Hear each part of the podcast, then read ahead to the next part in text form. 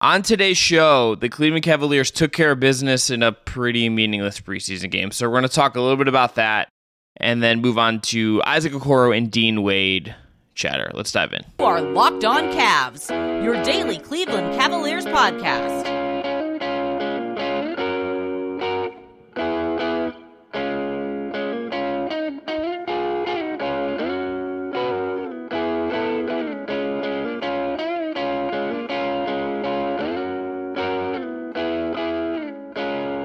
I'm Chris Manning. That is Evan Dammarell. We are the Locked On Cavs podcast. I want to tell you about our friends at Game Time. Download the Game Time app, create an account, and use our code LOCKEDNBA for $20 off your first purchase. All right, let's start today by talking about Emoni Bates Evan. Evan, what have you thought about him in the preseason so far? Um, so I know JB Bickerstaff said post game in their first preseason win over Maccabi um, that Emoni Bates is the type of talent that if he had gone in the draft lottery, he likely would have been in gunning for rookie of the year just because of minutes and opportunities like that. But I, I mean, just in terms of what really popped during summer league play and something that I said over the summer that like if there's a path for him to play meaningful minutes for the Cavs or any NBA team, uh, assuming it's the Cavs though, um, it's that three point shot of his. And you could see that he is really taking advantage of the open looks he's getting in the corners and at the top of the key, or just really anywhere on the perimeter. And he is the beneficiary of a lot of Cleveland's playmaking maybe some of the offensive system. I saw like some passes, whether it was from Isaac Okoro or there was a really nice one from Tristan Thompson when the defense was collapsing on him and he kicked it out the Bates, who took it and made it. Like he's taking advantage of the offensive flow and the system Cleveland's trying to institute, and also just kind of carrying a bit of that momentum from Las Vegas Summer League to uh, preseason action for the Cavs. I mean, like the majority of the shots he's taken during preseason are three pointers, and it mean it makes sense. Like that's his strongest attribute, and if you keep working at that and flushing it out at the NBA level, like that's like I said, an easier path to at least him getting NBA minutes. Maybe this year, like if it's like a blowout game or something like that, or just like a designated rest night for the Cavs, or at least heading into next season. I, I want to just start by saying I think he's been really interesting in the preseason. I think the way he has played, I think spotting up, I think some of the off screen shooting. He had one in, in this game against Maccabi that was really interesting. Cavs, by the way, just like cruised in that game. Not much more to say about other than that in terms of the result. Like the way they're using him and the way he's his shot profile looks Mm-hmm. is what you'd want it to be. I and I, I liked in this game he had a play where he was attacking in transition. He got an offensive foul on the play because he missed the shot and went for rebound, but he actually tried to create something and create penetration. And maybe there's passing that come out of that. Maybe there's better finishing as he gets stronger, as he gets older.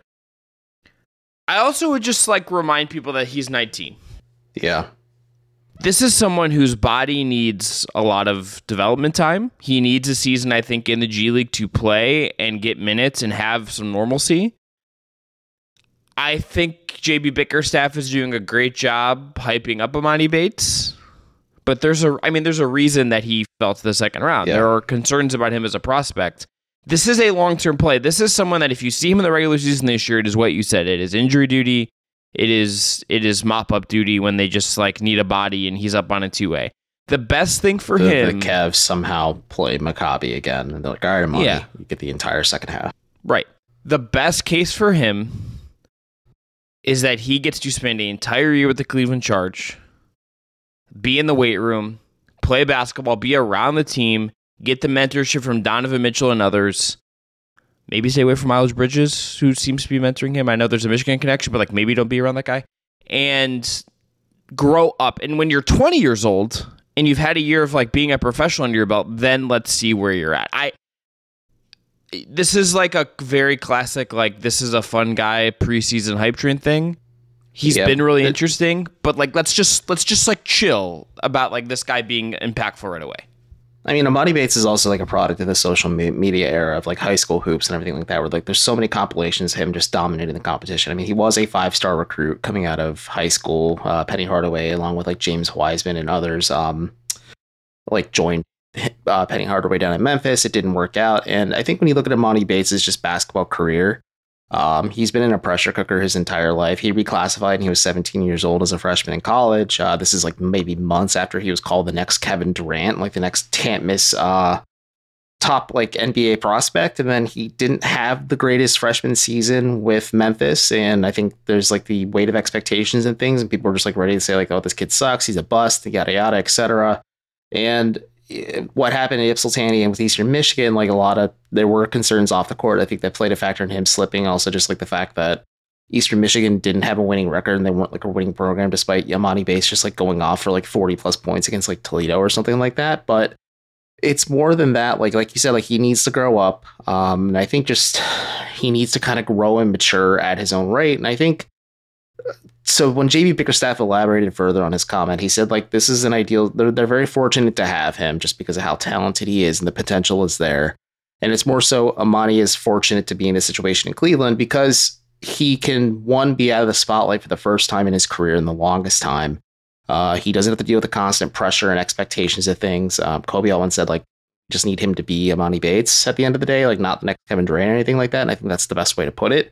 Because uh, you don't set the expectations incredibly high heading into his rookie season. And like you said, he can grow and mature at his own rate. He can put on weight naturally working with Cleveland's coaching staff and uh, training staff. And because he has the luxury of a two way guy where he will be spending time with the Cavs and the Charge. But like under Mike Gerrity, the guy who coached him during summer league, like having that continuity and just like that development path in place, like it helps for a guy like Emoni Bates. Like there's a recipe for success for for him to succeed at the next level with the Cavs. And to your point, like off the court stuff, like he shared during practice, during training camp, that like Donovan and Darius have made like a concerted effort to take him to like show him around Cleveland and spend time with him just to like make sure like there's like they're being team leaders and things like that. Then he jokingly shared that Darius took him to town hall and he got food poisoning and he'll never eat at town hall ever again. Emoni said this. Um, good, good, good, good. I, good. Co-sign. I yeah. I, I smirked when he said that, and I was just like, yeah, I have reasons too, but um, more so just like you said, like he is in an environment where like everyone is rooting for him to succeed to the Cavs. Clearly, like I think JB is saying that stuff publicly, and just like his teammates like making a concerted effort to bond and spend time with him. And like you see them celebrating him when he's like popping off from three point range during preseason games. But people will look at this game against Maccabi and say that okay, he's NBA ready. Um, he had some pretty good numbers against like the second and third units of the Hawks and the Magic, but those are the second and third units of the Hawks and the Magic. And not to discredit Maccabi, they do have they had five players on their team with NBA experience, but they are a Division two professional Israeli team. Like they are like uh, essentially the G League of the Israeli League coming to play Cleveland. And as many saw, this was a massacre. And I think these are just good reps and opportunities for the Cavs coaching staff to kind of just have an understanding of these development projects, whether it's Bates or Isaiah Mobley or Craig Porter Jr. or even guys like Sam Merrill as well, who uh, on the roster, but like may not crack the rotation on opening night and probably won't crack the rotation, but like have an understanding idea of like what their development path is against talent that isn't their own guys during practice. And here, here's, here's the different. There, it's just it's though. it's gonna be it's it's a long it's a long road, and you have to be patient yeah. with the process. Here's the difference though with Sam Merrill and Emoni Bates. Emoni Bates turns 20 years old in January of 2024. Sam Merrill is 27. He is an adult man. He is married he has been he is a like he is just a he has like done he has been around just like a lot longer. Like I think we kind of can say this is what Sam Merrill is. He can get better. Guys get better, and like, yeah. but is there like a massive leap coming? The odds are against that. He has one really great skill. Bates is in the situation where he gets to just learn how to like be an adult and learn how to be a professional for a year. That's what this is. This is and not just play this, basketball. And this is, zero expectations. Yeah, and that's good for him. The the last thing you would want for Emoni Bates, in my opinion, is to go into a situation where he would have had to play a lot as a rookie or had the chance to and build a bunch of bad habits. This is the kind of situation that even if he's going to get to play, I'm sure he's going to play a lot more on ball and create with the charge mm-hmm. than he would ever with the Cavs. That's just going to be that roster, and that's good for him. But the structure you can build for him by not allowing him to have to play NBA minutes and develop all these crappy habits as a rookie is good for someone who has had, as you said, and is very been very well documented in a lot of different stories, a very winding, unorthodox path, unorthodox path, let's say, to get to where he is now, from being called the next Kevin Durant to being someone who's like a second round pick out of Eastern Michigan and is still 19 years old. Like, this is what is happening for Emoni Bates is fun. You should have fun with it if you're a fan. Just like this is like a high yield savings account where like you put it away and you don't think about it for a year. That's this is a this very is. adult portion of Locked On Cavs. Yes. Um, I'll say Yeah. for the folks that uh, are Well, it's not actually a high yield savings. That's a guaranteed return rate. It's like an investment account with your broker.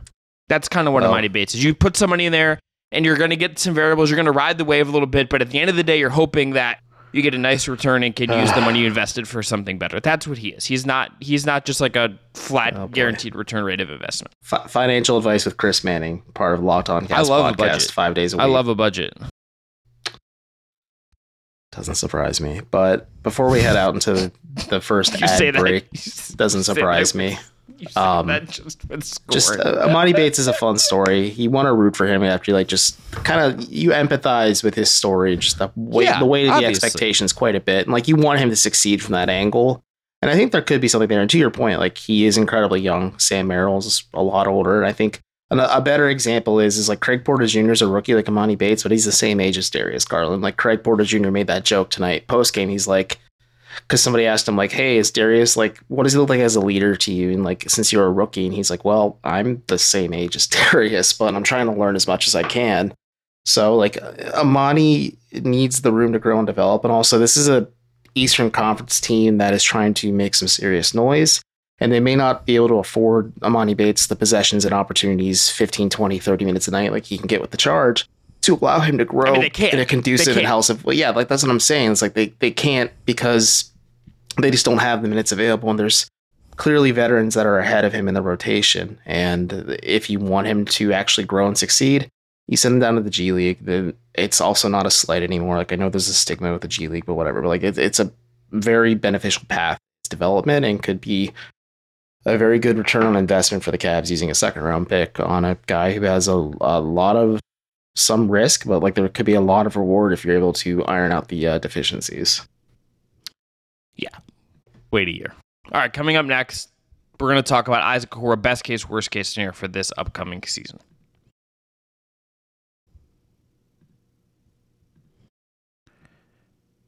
Today's episode is brought to you by BetterHelp. Therapy can be a great tool to help you improve your life. You ever feel like your brain is getting your own way? That's me all the time. Uh, like you know what you should do, but what is good for you, but you just can't do it. Therapy can help you figure out what's holding you back so you can work for yourself instead of against yourself. I've been going to therapy every other week for the last several months. It's been huge for me as I adjust some things in my life and figure some things out. It's been essential for me, and you could go on your own therapy journey with BetterHelp. If you're thinking of starting therapy, give BetterHelp a try. It is entirely online, designed to be convenient, flexible, and suited to your schedule. Just fill out a brief questionnaire to get matched with a licensed therapist and switch therapist anytime for no additional charge. Make your brain your friend with BetterHelp. That's betterhelp.com slash lockedinNBA to get 10% off your first month. That's betterhelp, H-E-L-P dot com slash locked on NBA.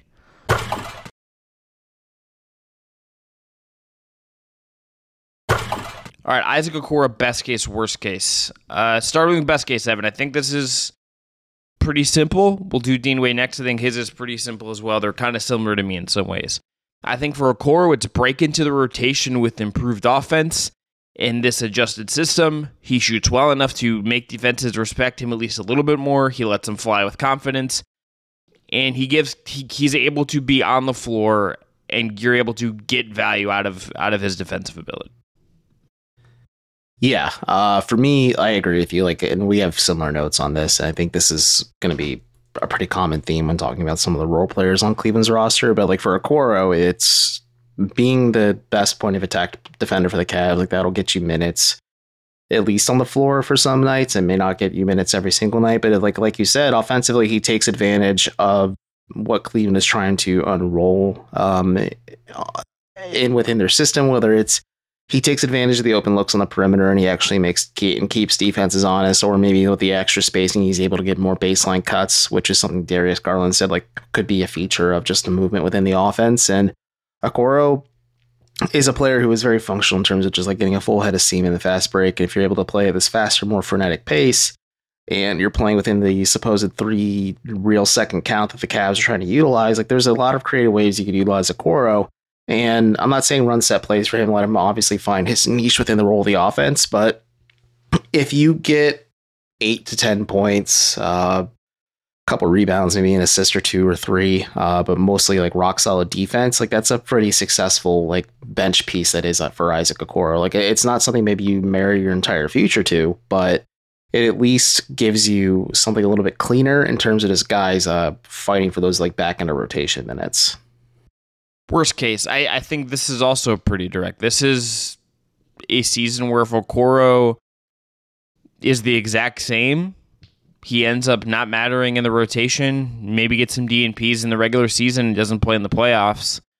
It's going to feel like his time in Cleveland, Evan, has run its course. And like I, I think that's it. That's kind of what's at stake here, right? Like this is someone whose last year was rookie contract is headed into restricted free agency next summer, in theory.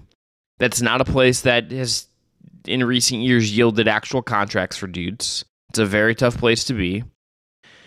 This is if this happens, he's kind of ends up in NBA purgatory. Like that's the worst case for him with with where he's at and where he could be headed.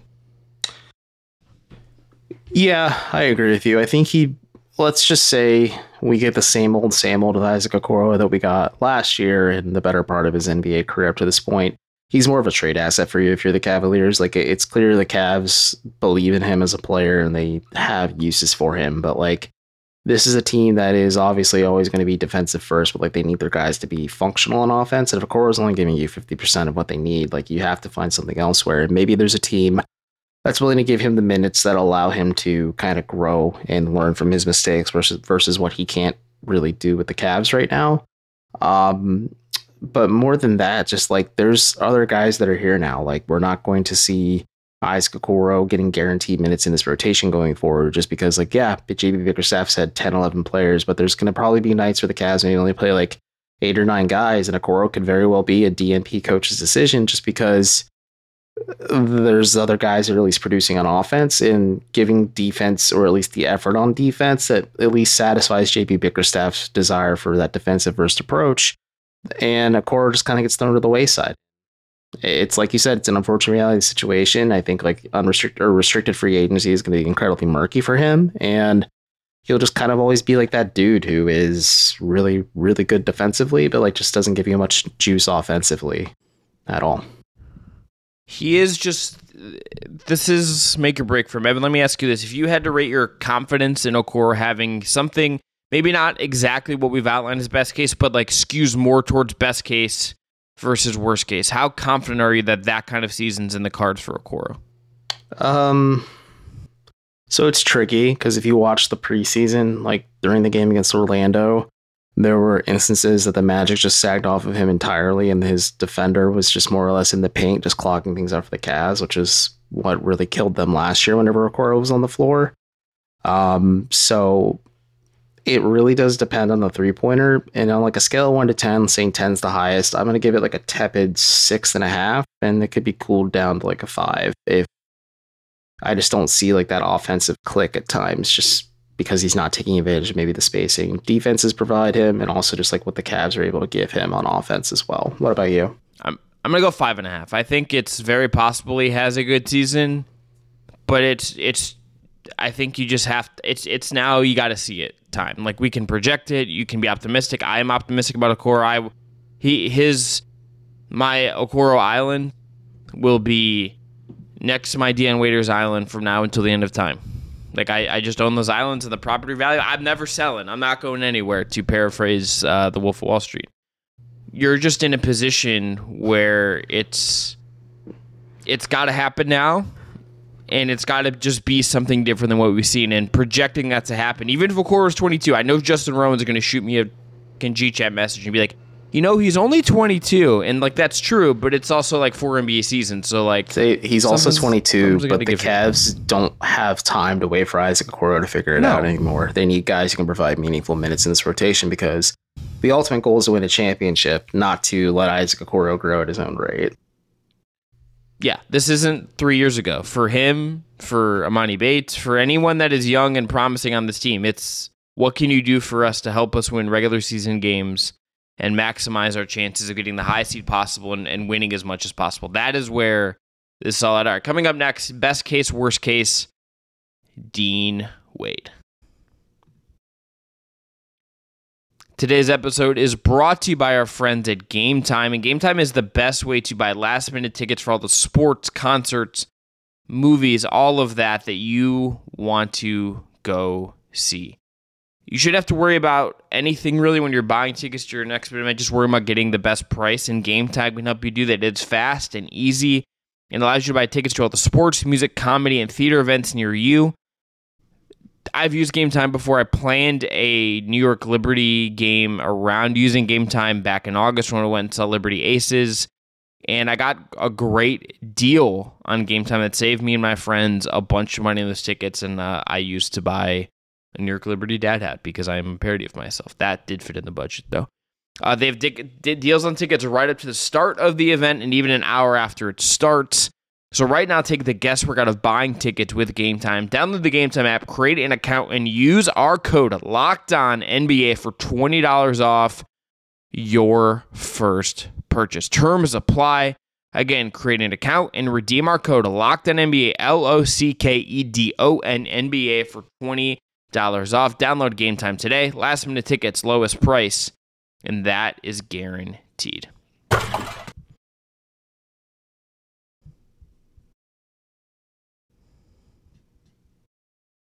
All right, back here on Locked On Cavs. Let's finish up best case, worst case. Dean Wade, Evan, where are you at with your best case for one Dean Wade?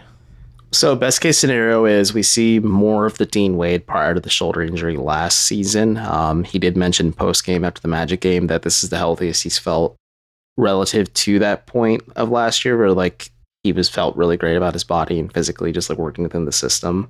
Um, but he is able to kind of give you a little bit of column A, column B, where the Cavs need uh, the role players to provide off ball screening and also just provide spacing and shot opportunities when the ball is in their hands and not be afraid to rip it at times. And if Wade is healthy and is confident, like has that mental edge confidence wise on the floor, like that is ideally what you get from Dean Wade because this is an older role player in Wade at this point. Um, he provides you certain things that are and are not functional on the floor, but like he gives you enough good things to outweigh maybe some of the bad. Um, but it's really just it boils down to shooting. Like if he's able to provide you consistent three point shooting, or at least just like keep or take the top off the defenses because there could be a lot of spacing lineups the Cavs utilize with Wade on the floor. Um, he could be a guy that carves out some pretty consistent minutes at the back end of the rotation for Cleveland. Like that's the ideal scenario uh, for at least in my eyes, for What about you? Yeah, he looked good against Maccabi. I thought he's looked healthy, and he's noticeably not wearing that shoulder wrap anymore, which I'm sure was was annoying for him. where I start is I think is just he does he break through in the rotation or where he finds a niche, a niche doing all the things he's good at, and I and maybe in some ways like goes past Georges Niang. Georges Niang was brought in to be like a better shooter, I think, than what Wade has been so far. He's to come in and just let it fly. That I think is what we're going to see Niang do. But Wade has a more well rounded skill set, and there's going to be times where that kind of guy who can defend, I think, definitely better, who can attack off the dribble a little bit better, who's definitely not as bulky, but might still be a better rebounder.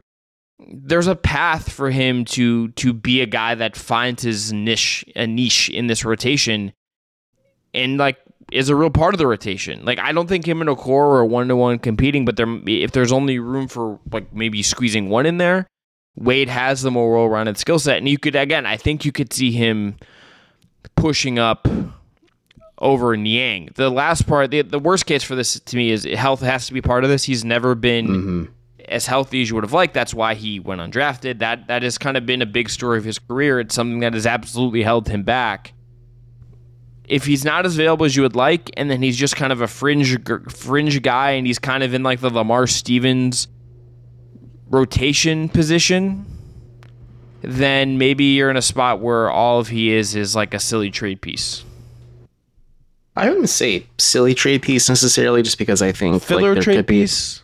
Filler trade piece makes more sense because the salary it slots in nicely to maybe make a trade happen. And like I said, like he is older-ish as a pro as a role player at this point, but like he provides you something meaningful if he is healthy, like you said, and that that is a great point. Like Wade's health and consistency in terms of staying healthy has been something that's just been a little bit detrimental in his career and just kind of him building out the consistent niche role. But another point you made as well is like there are well, at least we talked about this last segment rather with Okoro. Like there are other guys that the Cavs brought in, whether it's Georges Niang, who we just you just talked about, or like Max Strus is obviously going to be probably the starting small forward for the Cavs. Um, and then there's like Ty. Jerome, who's played pretty well uh, tonight against Maccabi and has played pretty all right during the preseason for Cleveland as well. Um, like there are dudes that the Cavs on instead that like have a track record of consistent NBA play and maybe more healthy NBA play compared to Wade that like you said, he could fall into that Lamar Stevens pitfall a little bit where like he's a break glass in case of emergency, like spot starter guy that doesn't get minutes on a night to night basis, but you're hoping for the best with Wade. Um, I'll ask you this heading based on what we've seen through three preseason games and knowing that the Cavs are saying they're going to go 10 11 deep, but they're traditionally not a team that does that. If the final rotation spot was between Dean Wade or Isaac Okoro, who would you pick at this juncture? I was going to ask you who you had more confident Oh, being in the rotation. So I'm glad. I'm glad we're on. No, this is this is good. This is synergy. This this is some lockdown Cav synergy right here. I would s- wait. I my gut my my heart wants to say Okoro because I just like that archetype of player a lot and Hmm. just have a hard time quitting it. Wade just gives brings more to the table in a two way sense. Yeah, I I agree. I think it's Wade right now, and I just think it's the three. Like it, the shot has looked good, um, just through three preseason games. Like he's gotten a lot of clean and open opportunities. I asked him post game after the copy game because JB, somewhat tongue in cheek, said like a lot of these guys aren't used that have been here years past aren't used to the, how much spacing the Cavs are playing with this year. And he's like, yeah, like defensively, it's a lot harder to defend some of these guys because you know you can't like sit on the island and kind of just like camp out a little bit. Like you have to be aware of like what's happening in front of you and behind you because of the movement of this offensive system. But he said for him, like the spacing it provides, he's like, I haven't been this open in such a long time. And he's like, it's a little crazy to adjust to, but like he seems to be adjusting well. And Okoro didn't have a great shooting game against Orlando. He shot the three point ball well against Atlanta. I think he made his only attempt tonight against Maccabi too. But like in terms of just like pure volume, Wade's going to be much more than that. And I think that's just kind of what makes me tip my cap to Wade and say like, yeah, it's Dean Wade like getting like the last man minutes in the rotation. Yeah, I I think just what he brings as a two way guy, you would bank on more. But then Okoro, I think, has proven to be more durable and Yeah, Rugged. that's that's the leg up Okoro has is durability and reliability, and also just like it is fair to make the argument like yes, maybe Evan Mobley's capable of it, but like on paper and based on just what we know about this team, like top through bottom, like Okoro is the best point of attack defender on the team. Do you want to take that gamble and maybe let Cleveland's lack of capable perimeter defenders uh, kind of get shredded some nights depending on who they play? Let's end there. I'm Chris Manning. That is Evan Dammarell. Thanks again to our sponsors today, BetterHelp and Game Time. Back at you later this week with more player previews. Big ones coming. Donovan Mitchell on the horizon and a slew of role guys. We'll talk about that later this week. Thanks everyone for tuning into Locked On Cavs.